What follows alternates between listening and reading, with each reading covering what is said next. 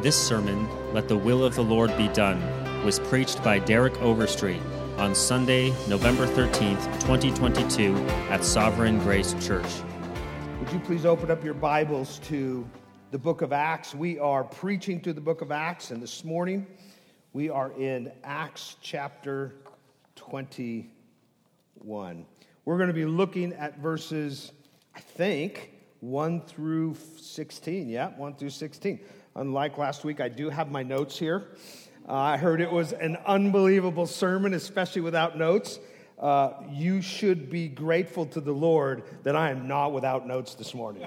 It probably would not go off as well as it did with such a seasoned pastor that Lynn Baird is. Amen? Um, but stand with me and let's read Acts 21. Luke continues the story of the early church. And when he had parted from them and set sail, we came by a straight course to Kos, and the next day to Rhodes, and from there Patara. And having found a ship crossing to Phoenicia, he went aboard and set sail.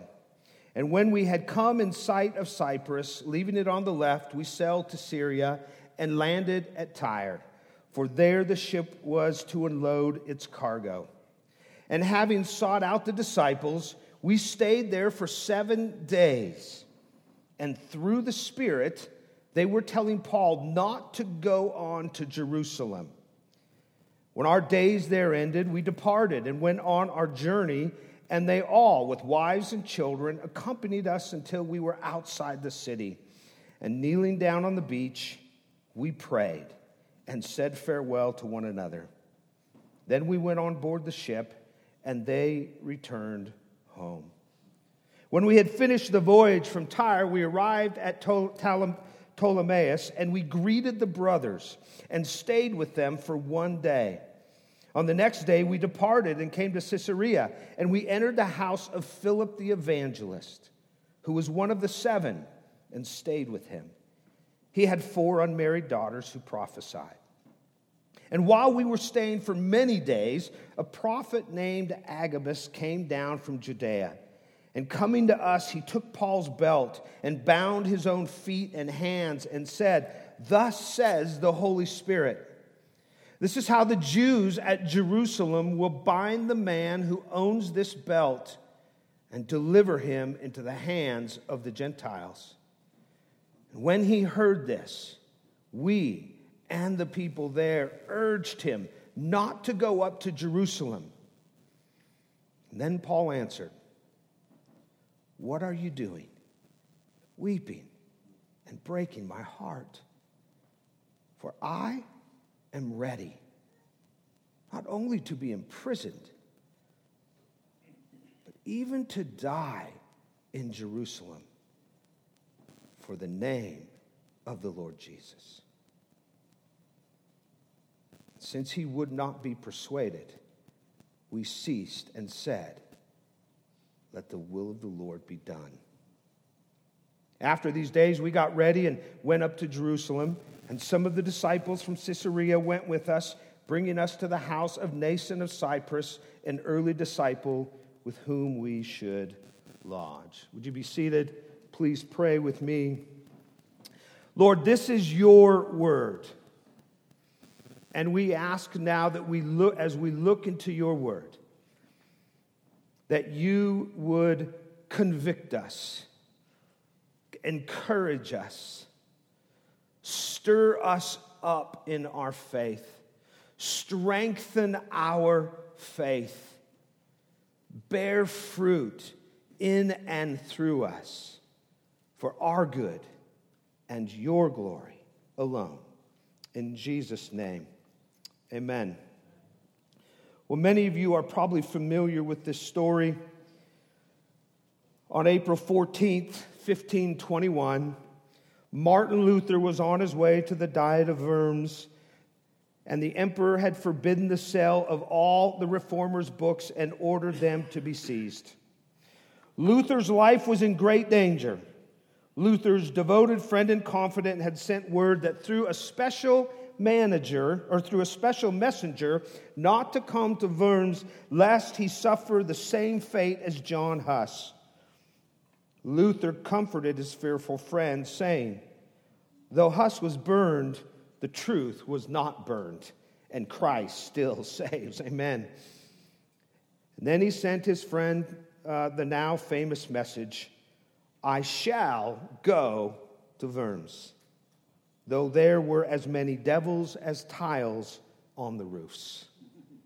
On April 16, Luther entered Worms in a Saxon two wheeled cart, preceded by an imperial herald. And then, although it was the dinner hour, 2,000 people were present to observe his entrance. On the following day at four o'clock, Luther stood before Charles, heir of the long line of Catholic sovereigns of Maximilian the Romantic, of Ferdinand the Catholic, of Isabella the Orthodox, scion of the House of Habsburg, Lord of Austria, Burgundy, the Low Countries, Spain, and Naples, Holy Roman Emperor ruling over a vaster domain than any save Charlemagne, symbol of the medieval unities, incarnation of a glorious, if vanishing heritage. Most men of God would have been intimidated. And after an exchange between the Archbishop of Trier, Johann Eck, and Martin Luther, the Augustinian monk, overwhelmed by the, by the immensity of what he was doing, requested and received the night for prayer and consideration.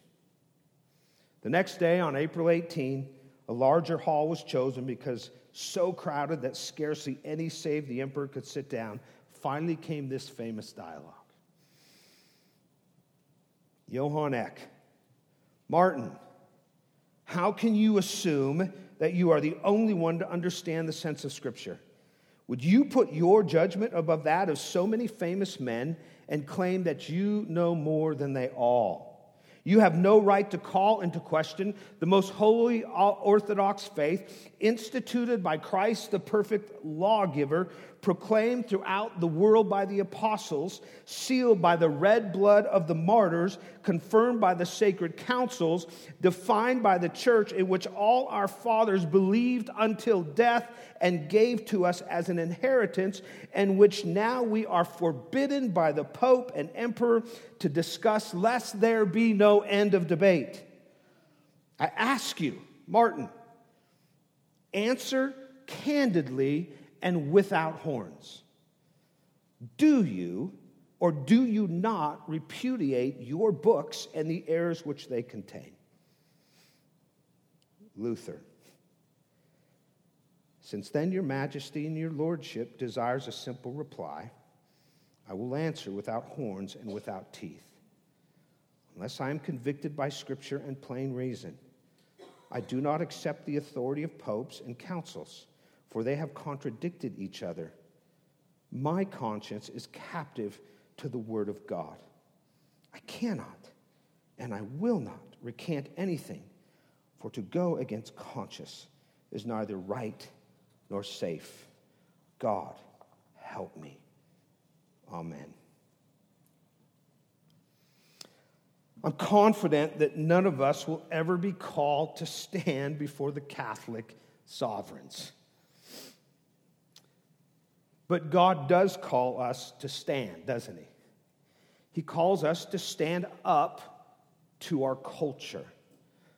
He calls us to push through the pain of evangelism, the pain line of evangelism. He calls us to be bright lights in deep darkness, yes, even when the devils are as many as the tiles on the roof.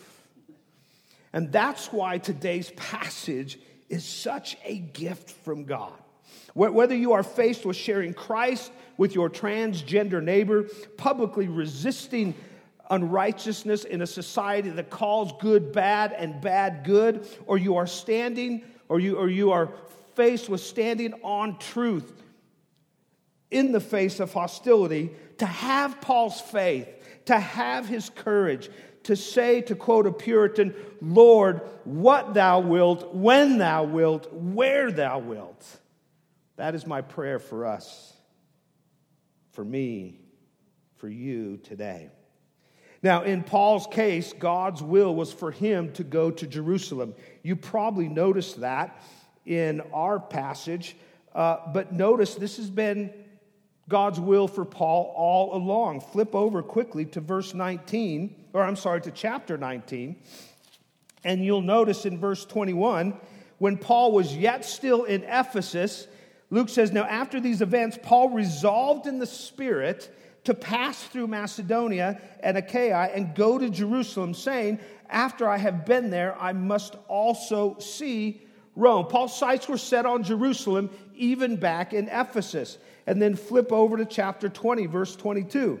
We see this again as he speaks with the elders in Ephesus. He says, And now behold, I'm going to Jerusalem, constrained by the Spirit, that is, compelled by the Spirit, bound by the Spirit. The Spirit is leading me to go to Jerusalem. He says, not knowing what will happen to me there, except that the Holy Spirit testifies to me in every city that imprisonment and afflictions, afflictions await me. And so, Paul, we see here in chapter 21, as he ends his third and final church planting journey, he knows two things. He knows two things. He knows going to Jerusalem was God's will for him, and he knows that imprisonment and, and afflictions await him in Jerusalem. So, hey, I think we could agree on this. Conventional wisdom would say, Paul, don't go to Jerusalem. You're too valuable to the mission. You know exactly what lies ahead for you suffering, persecution. But as we will see in our text this morning, Paul was, Paul was guided not by his self interests and the words of man, he was guided by the interest of Christ and the words of God. We're going to walk through this text this morning and land on one big point of this entire narrative.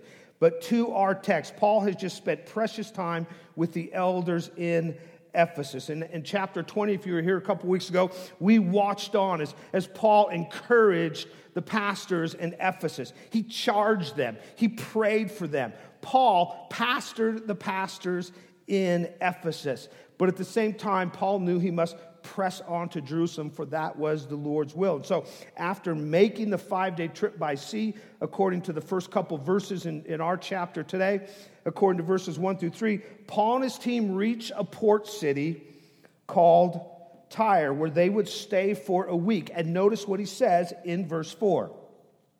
And having sought out the disciples, we stayed there for seven days. And through the Spirit, they were telling Paul not to go to Jerusalem. Um, one can only imagine this scene. One can only imagine these seven days. I, lo- I love the fact that Paul says, that Luke says, when they got to Tyre, Paul sought out fellow disciples. He wanted the fellowship of the saints. He wanted to, to, to feel the love and, and be part and share with them what God was doing. And one can only imagine the late nights and the fellowship that they had together. Because we know Paul loved to talk about the church. He loved to share the grace that he was seeing and experiencing as he was out and about doing ministry. He loved to tell others about the power of the Spirit and the triumphs of the gospel that were occurring everywhere. And just a, a, a moment not to miss here it, this is really true hospitality, isn't it, for Christians? To, to, to, be with one another and encourage one another and to share the, the grace of God that we see in one another. Paul loved doing this. We see that in his letters. And I'm so grateful that as a church, you excel at this kind of hospitality. Listen, if you're visiting, you, you, whether you go out to lunch with somebody after church or you get invited to someone, what you're going to find very quickly is that this church is great at socializing. We like to have fun. But you know what? At some point in time, somebody's going to turn the conversation. So, what is the Lord doing? Somebody's going to turn the conversation to the grace of God at work. Somebody's going to turn the conversation to celebrating the gospel. And I love that about this church. Paul would have loved that about this church. But, but you'll notice and in our text, at some point, at some point, the Spirit seems to have prophetically revealed the dangers that awaited Paul in Jerusalem. The text doesn't explicitly say that. This is what it says. Notice again, verse 4, 4b, and, and through the Spirit, they were telling Paul not to go to Jerusalem. Doesn't say that they were telling Paul affliction awaits him. It says that they were telling Paul not to go, not to go to Jerusalem. Now, some conclude here that, that because of that phrase through the Spirit, that Paul was, by going to Jerusalem, was actually in disobedience to the Spirit. Uh, but, but we know that can't be true because, because we've already seen, we've already laid the groundwork that clearly the Spirit was calling Paul to go to Jerusalem. Um, Luke's already established that. And so, what is going on here? Well, the word through there could be translated as because of. So, you could translate this section of verse 4 as because of what the Spirit said, and perhaps that very well was trouble awaits Paul in Jerusalem. Because of what the Spirit said, they were telling Paul not to go to Jerusalem. So many many commentators uh, agree that the Spirit prophetically revealed to someone the dangers that awaited Paul. Maybe they shared those, maybe they didn't. What they did share was their personal conclusion. Was their personal conclusion based on what they knew about the Spirit, about Jerusalem, what the Spirit had revealed to them. And that conclusion was don't go. don't do it. It's too dangerous. You're too important to the mission. So, this is not the Spirit telling Paul not to go. Paul is not in disobedience. His friends are uh, in doing what they're doing. That they're doing what we tend to do far too often. I think they're thinking horizontally instead of vertically. They're thinking horizontally instead of vertically. They're thinking preservation versus the kingdom. Regardless, regardless of what's happening here, Paul knows what lies ahead in Jerusalem, and yet, notice he, he has tearful, he, he, he still goes to Jerusalem. Uh, in fact, you'll notice what it says in verse 5. It says, When our days there were ended, we departed, went on our journey, and then they went with all the wives and children. What a party here. What a goodbye. They're kneeling down on the beach, they're praying together. They said their farewell, and off Paul went. And he ends up at his next stop in verse 8 in Caesarea, where it says that he entered the house of Philip the evangelist. So Paul is now at Philip's home. If you're wondering, yes, Luke tells us he was one of the seven. He served as what we know to be deacons now in Acts 6. This is the same Philip who evangelized Samaria in Acts 8. Yes, this is the same Philip who led the Ethiopian eunuch to the Lord using the very passage we heard this morning in communion, Isaiah 53. And while Paul is in, while Paul and his team are staying with Philip and Apparently, he has some godly daughters uh, with the gift of prophecy. There was a prophet who came to them. His name is Agabus, Luke says. Notice verse 10. While we were staying for many days, a prophet named Agabus came down from Judea. Yes, this is the same Agabus who, who prophesied the great famine in Acts 11 which was actually part of why life was so difficult for those that the book of James was written to. And so this is the same Agabus. Notice what he says. Verse 11, and coming to us, that is Agabus, he took Paul's belt, probably a cloth sash. He took Paul's belt and bound his own feet and hands and said, Thus says the Holy Spirit we're talking about crashing a party, right? this is how the Jews at Jerusalem will bind the man who owns this belt and deliver him into the hands of the Gentiles. Now, as we watch, we're going to watch this prophecy unfold at the end of the chapter. And one of the things we'll learn is that Agabus had the substance correct, but he had some of the details wrong. And it's a reminder that all prophecy, any gift of prophecy, is in part, it is not authoritative, and it must be tested, measured, and weighed to the Word of God. That's what we believe as continuationists regarding the gift of prophecy. But, but what a dramatic moment here. What a dramatic moment. This is, this is not your, I hate the game gestures, by the way. My family always wants to play gestures. I, I can't stand that game. This is not your father's game of gestures. This is a dramatic moment. Agabus comes in, he removes he removes Paul's belt. Now, now if Tim or Tom came into my house and tried to remove my belt, I'd be like, but he removed that would be weird. He removes his belt. He binds his own hands and legs. I have no idea how he did that. He binds his hands and legs and he says, The one who owns this belt this is what they will do to you in Jerusalem. Now, I have no doubt you could hear a pin drop in that room. I'm sure people were fixed on Agabus. I also have no doubt that the room at some point in time erupted, including the good doctor Luke, because Notice verse 12. Note the wheeze in verse 12. You've got this picture. Agabus is acting out this vision. And Luke writes, When we heard this, we and the people there urged him not to go to Jerusalem. I don't know what this scene was like, but, but it wouldn't surprise me if it was like a chaotic press conference.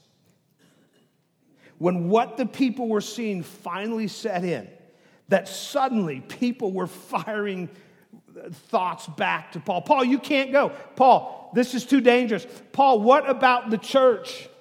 Paul, listen, you'll die in Jerusalem. Paul, this is crazy. They're trying to convince him don't go to Jerusalem. Nothing but trouble awaits. And Paul, a disciple determined to do the will of God, silences everyone with his response. Notice verse 13. Then Paul answered, What are you doing?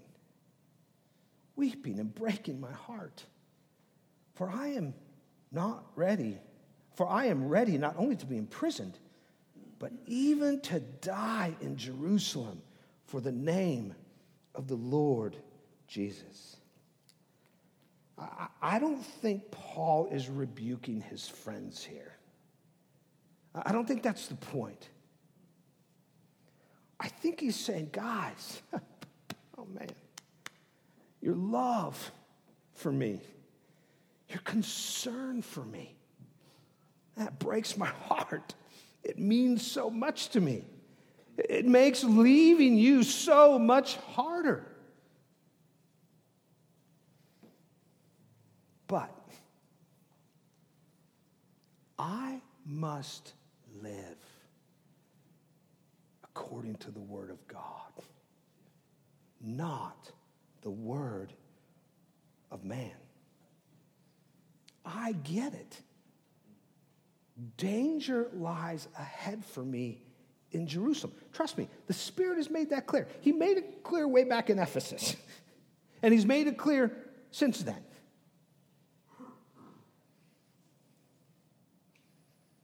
But I'm ready for it with joy, even if it costs me my life. Paul was ready to suffer, whatever that suffering looked like, for the name of Jesus. He was ready to preach the gospel anywhere. He was ready to suffer anything, anytime, even death itself, so long as Christ was made known. Did, did you notice his motivation in verse 13? He says, Listen, I'm ready. I'm ready not only to be imprisoned, but even to die in Jerusalem for the name of the Lord Jesus. Do you remember, foot back in 2024? Remember, he said something very similar to the uh, elders in Ephesus. He says, But I do not account my life of any value, nor is precious to myself, if only I may finish my course and the ministry that I received from the Lord Jesus to testify to the gospel of the grace of God. Paul's not naive. Paul's not a thrill seeker. He's not monastic. He has one goal the name of Jesus Christ to be known. And he just, that great mission is more precious to him than his very own life. For the sake of the gospel and the praise of God's glory through the salvation of sinners and the building of the church until the return of Christ. Paul's attitude is Lord, what thou wilt, when thou wilt, where thou wilt, lead me on. No conventional wisdom, no pleas from, from dear, beloved friends or partner in the mission like Luke could move him from going to Jerusalem. And I love the response. Look at verse 14. And since he would not be persuaded, I just laugh at that, we ceased and said, Let the will of the Lord be done. And after these days, we got ready and we went to Jerusalem. So, with that, Paul is off to Jerusalem, fully aware that affliction and imprisonment await him in the city. No doubt the vivid image of Agabus and the heart wrenching appeals of his dear friends ringing in his mind. Yet he was resolved to follow the will of the Lord for the sake of the glory of Christ. No one would keep Paul out of Jerusalem. Lord, what thou wilt, when thou wilt, where thou wilt.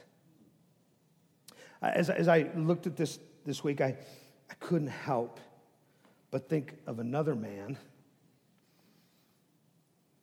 who was on his way to Jerusalem.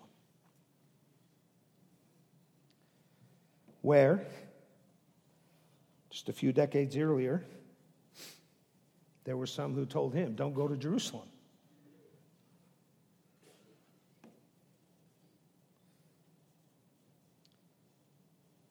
Because of what awaited him there. Plotting Jews. Notice how familiar Paul's road is to this man's road. Plotting Jews who would bind him, turn him over to the Gentiles to be beat and whipped and nailed to a cross where he would hang suspended between heaven and earth, engulfed in darkness as the sole target of his Father's divine wrath on sin. It was just an it was just hours earlier where in the garden Jesus with the weight of what awaited him on the cross began to come down on him and in crushing agony he cried out Lord, is there any other way? Paraphrasing, but the road to Jerusalem. Silence that spoke volumes. And Jesus saying, Yet not my will, your will be done. Listen,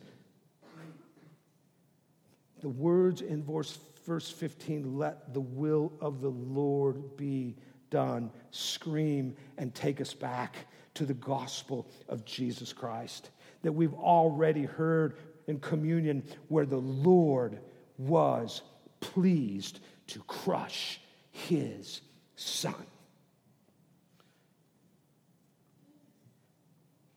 Let Paul's journey to Jerusalem lift your eyes up to the one whom he is going to Jerusalem for, for the sake of the one who gave up his life for him. Paul knows this. Oh, Paul knows this. He remembers going to Damascus ready to, to annihilate the church. And on that road, this one who had his own road to Jerusalem met him in an instant of a moment and redeemed him from his sins and set him apart. And if you remember, as he goes to the prophet's home, who would not meet with him because he knew who Saul was, he said, Listen, I have chosen him, I have plans for him. He must suffer for me. Here we go. So, this road to Jerusalem, this let the will of the Lord be done. Oh, doesn't it take us back to the one who took the road to Jerusalem, who submitted himself to the will of his Father for our sake? Here's the point this morning. Following Jesus at any cost is the cost of following Jesus.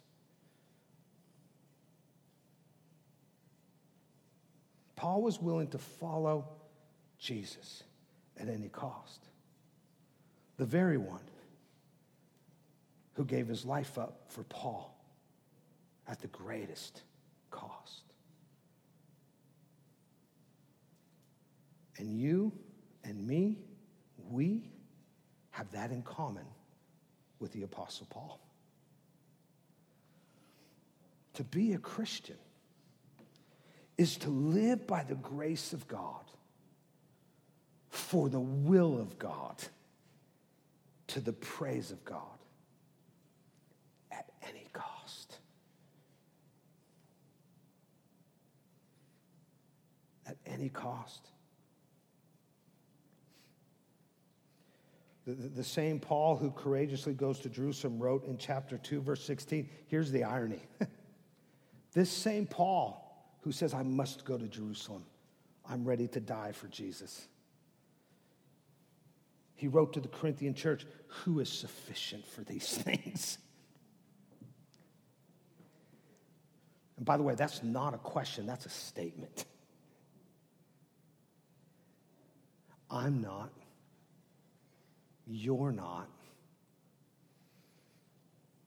Listen, I'm just, I'm just trying to muster up enough courage to get rid of that bridge course invitation that's been in my bag for a week now. That, that's my world. At any cost, I'm just trying to muster enough faith, enough courage to, to invite somebody to come learn about Jesus on a Monday or Wednesday night.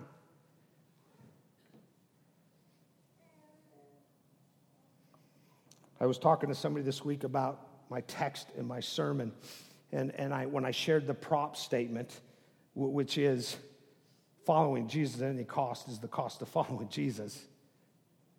That's the big idea. Their response was, Well, sounds like that's going to be a hard sermon to hear. Yes and no. Yes, if we approach Paul's example in our own strength. Yes, if we rely on our own discipline and self will as we approach Paul's example. But no if we see it through the lens of the cost that Christ paid for us to be his ambassadors. Know if we see that he's already walked this road to Jerusalem for us. And when he ascended, he gave his spirit to all those that he saves for such a time as this, empowering us, strengthening us, giving us a holy courage to speak into the world around us. And when we approach this text, not in our own identity and in our own strength and our own abilities, but we approach it in Christ, we approach it with the Spirit, then suddenly what seems so hard to hear becomes eager worship. Lord, who will you bring me across this week to give that bridge course invitation to? When we see it in his strength, then we, we, we find this calling that is grand and glorious. Because in this calling, to step out at any cost is to become more like Jesus. It is to walk in his shoes. It is to suffer as he suffered. It is to, to reflect him and to become like him, the one who humbled himself at any cost to the point of death. Philippians 2 8. The one who endured the cross and despised the shame for the joy set before him. Oh, church, part of that joy is seeing you at his father's right hand side with him one day. The one who was despised and rejected and bore our griefs and sorrows even though he was Holy righteous. Isaiah 53.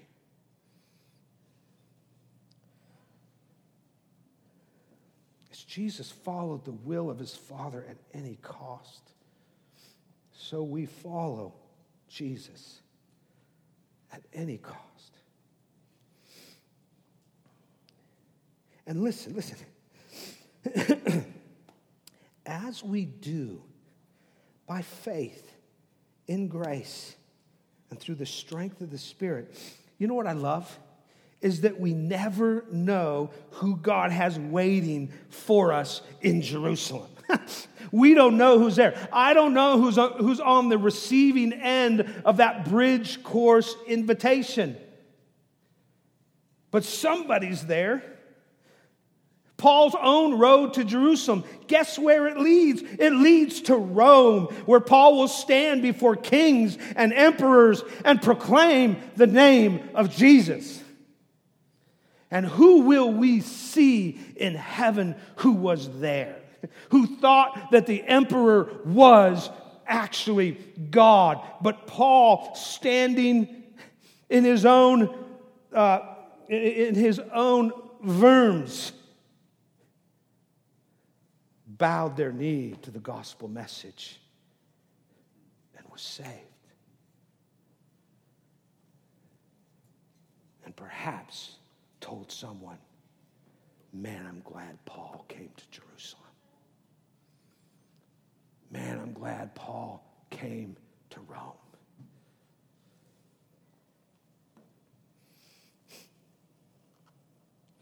Following Jesus at all costs is the cost of following Jesus.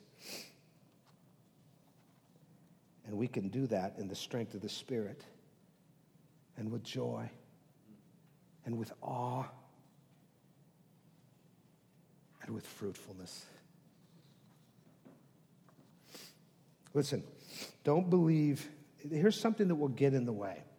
Don't believe the lie that says this God's highest aim is my happiness in this life.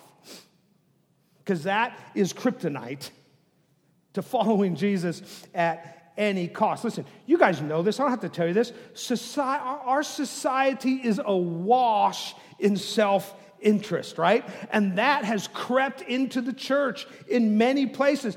God wants me to be happy, He wants me to be carefree. So any suffering and any affliction or any path that might lead me to that must not be God's will for me. Listen, lie. The Bible never says that. It says the opposite. Philippians 1:29, for it has been granted you that for the sake of Christ you should not only believe in him, in other words, faith is a gift. Now, get ready for one more gift, but also suffer for his sake. The word privilege or has been the phrase has been granted to you is connected to suffering for his sake. suffering for Christ is a Christian privilege. Because as I said, it makes us like Christ in every way. It advances the kingdom of God. It takes the gospel to sinners in need of a Savior. Now, listen, that, that, that does not mean we go out looking for problems. It doesn't mean we go out looking for pain. That's not godliness, that's stupidity, right?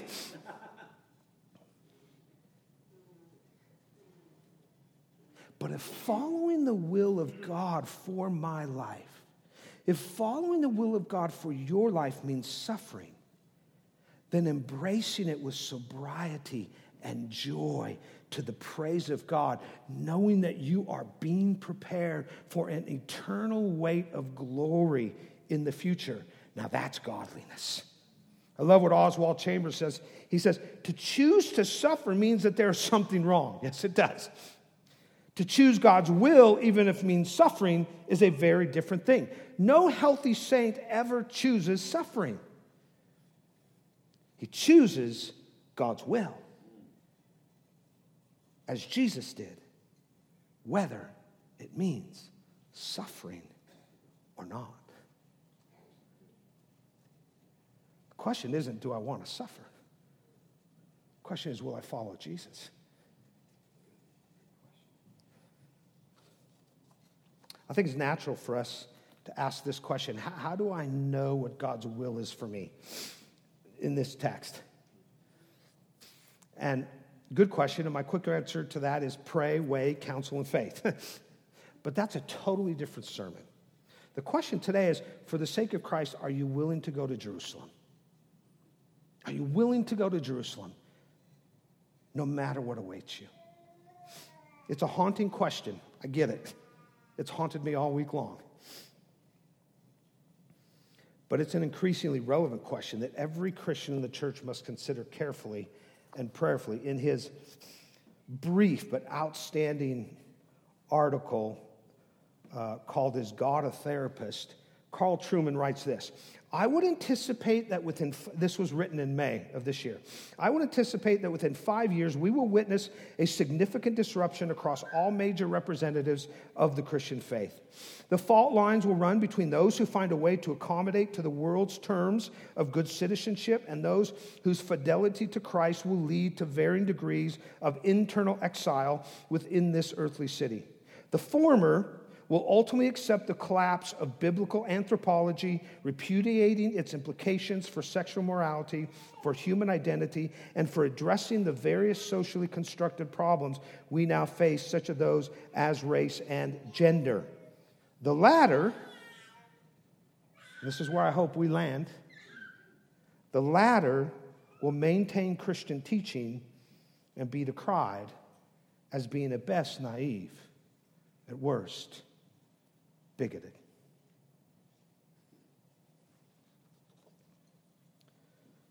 It's not a matter of if, it's a matter of when you will be, you will be faced with the decision to accommodate this world or follow Christ at great cost. I've even told the guys before, so I've even had a prophetic sense this week that there are some in this room who are at that crossroads right now. That, that, that you, you, you, you're considering capitulating. You're considering self preservation over truth, over standing up and proclaiming the name of Christ, standing up for righteousness and condemning unrighteousness. And I just want to encourage you if that's you, come pray with a pastor or find a friend before you leave here today. Don't, don't let Satan silence you. You are the mouthpiece of God in a dark world, according to 2 Corinthians 5 20. Now, as we close, I want you to, to see something here. Do you remember what Paul did after exhorting the elders to protect the flock in chapter 20? He commended them to God. Notice, look back there real quickly. Uh, uh, chapter 20, verse 32.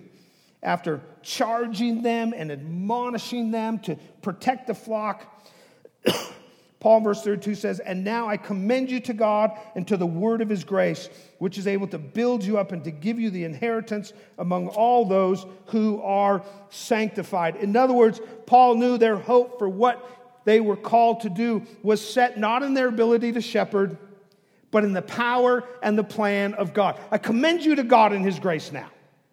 Go do that which you're called to do. He commended them to God. Paul's confidence was not in the Ephesians pastors, it was in God. And we see the same source of confidence in our text as Paul shoves off from Caesarea to Jerusalem. Look again at verse 14. And since he would not be persuaded, we ceased and said, Let the will of the Lord be done. Not the will of the Jews. not the will of Paul, not the will of the Roman sovereigns. Let the will of the Lord be done. In other words, let's go to Jerusalem. We know the Lord's will will be done. God is in control. God is with us. God is at work. God has it planned out. Whatever happens, it's God's doing. It's His will that we go in. It's just a different way of saying, I commend you to the, to, to, to the purposes and power of God. And off they went to Jerusalem at any cost.